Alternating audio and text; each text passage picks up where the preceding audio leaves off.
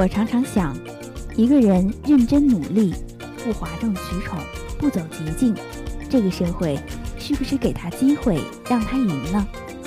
我相信他可以。坚持美好是一种特立独行，重要的不是跟别人比，是做好你自己。我是主播，我是正能量姑娘，做更好的自己，有我陪着你。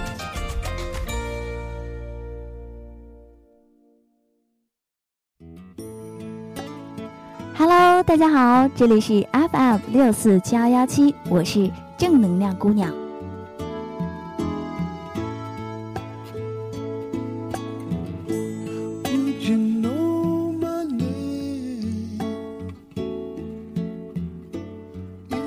暖男，我百度了一下，上面是这么解释的：本意呢，就是指像旭日阳光那样能给人温暖感觉的男子。他们通常呢都比较细致体贴，能顾家，会做饭，更重要的是有很好的体恤别人和理解情感的能力。长相嘛，都是属于那种纤细干净的类型，打扮呢舒适得体，不会显得过分的浮夸和浮躁。外貌协会嘛，我们当然强调外貌形象，但是暖男们更强调内在。指的是那些顾家、爱家、懂得照顾老婆、爱护家人、会带孩子、能给家人和朋友温暖阳光的男人。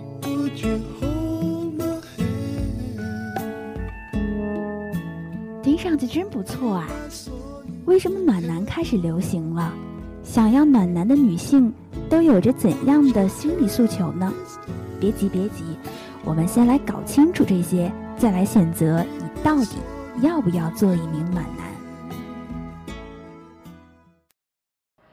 怎么了？糟了！啊啊！来来来，快坐下，不害怕啊，不紧张，我去找大夫。他动了。宝宝动了？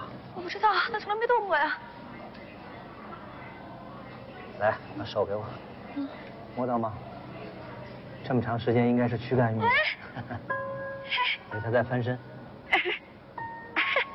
来跟他说话。喂，我说什么呀？说什么都行。他，嗨，呃，哎，哥们儿，你好吗？嘿，哥们儿，这是你妈，记住她的声音。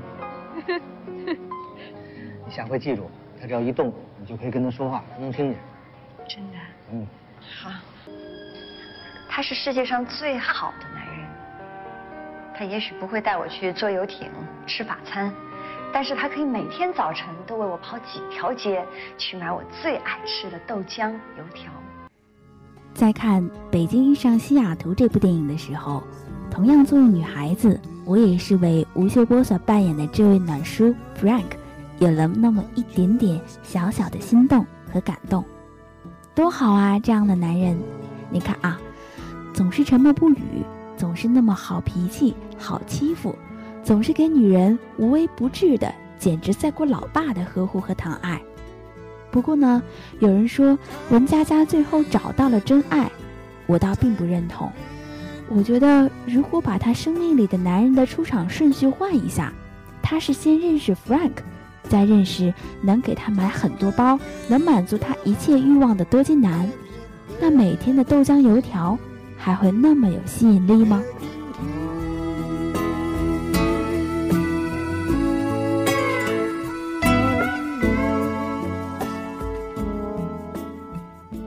想让人来温暖自己，就跟每个女孩子都渴望遇到白马王子一样，这当然是无可厚非的。但是如果一味的用暖男的标准来择偶，甚至是用自己的男朋友够不够暖来衡量这个男生可不可靠，确实是有点幼稚，甚至自私了。那我们先来说说啊，为什么暖男一下子热度这么高了呢？首先，我想是因为我们现在很多女孩子啊，确实是变强了。再者。哼。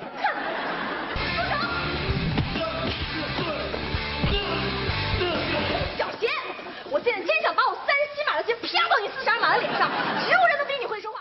女汉子多了我们变得跟爷们儿似的。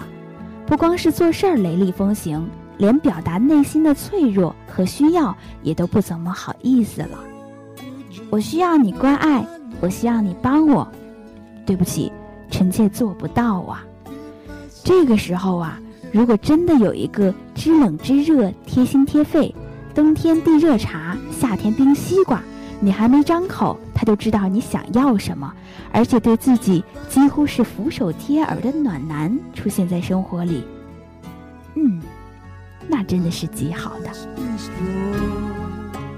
小主只是吃这些清粥小菜，虽然清淡落胃，但也终究没什么滋养，不如微臣给小主拟几个药膳吧。刚刚我看婉贵人的精神也不大好，不如用东阿阿胶炖了羊肉来吃，最补血气。请恕微臣直言，这是心病。良医能治百病，但华佗在世也难治心病。本宫无心药可解，就由着他病着吧。娘娘的病需要慢慢调理，吃太多的药也没有好处，不如饮些莲心茶吧。莲心味苦性寒，能治心热，有清心、安抚烦躁和去火气的效用。娘娘您用来最为适宜了。你爱我就要接纳我，你要容忍我的小毛病。我再不好，在你眼里都得是个宝。你要无时无刻在我需要的时候出现在我身边。你得是我夏天里的雪糕，冬天里的棉袄，黑暗里的灯泡，饥饿时的面包。听听看，这像不像是对亲爹亲妈的心理需要呢？真的有几个人能够一辈子这么对你好？有几个人能够完全满足你呢？最后啊，暖男可不是恒温材料。我们说，即便是充电宝也需要充电，对吧？暖水袋也得换热水，暖男也是需要一枚暖女来彼此温暖的。对方可能暖你一时，但不可能真正暖你一世。不是你身边有没有一个暖男，而是在于内在你是否拥有一个更加温暖的自己，能够让自己幸福，也能够让周围的人幸福的人，才能让周围暖起来。暖呐，不是靠别人给的，你自己要有温暖自己、温暖他人、温暖周围的本事。美好的关系需要共同滋养，所以说，那些渴望暖男的姑娘们，先把自己暖起来吧。你红扑扑的笑脸更加让人觉得你可人。对于男生来说呢，重要的不是你做什么难，而是做好你自己。加油！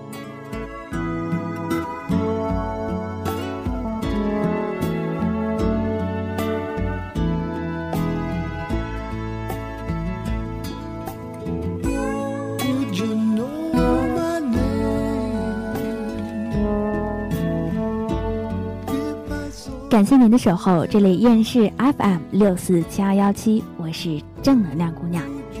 这一期的暖男话题，你有什么想说的话吗？欢迎给我留言。